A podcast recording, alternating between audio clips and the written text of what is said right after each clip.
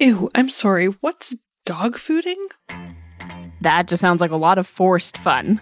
I'm telling you, this changed the way I do my job. I'm Christine De La Rosa, and at Atlassian, I spend a lot of my time helping companies improve the way their teams work together.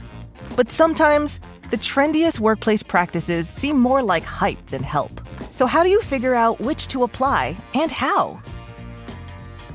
Welcome to Work Check, a new podcast from Atlassian. Each episode, I'll be joined by two brilliant colleagues to debate if, why, and how companies may want to adopt different workplace practices. Our debaters bring in experts, research, and swap stories to prove their points. And in the end, I crown a winner. Plus, you walk away with a new way to work.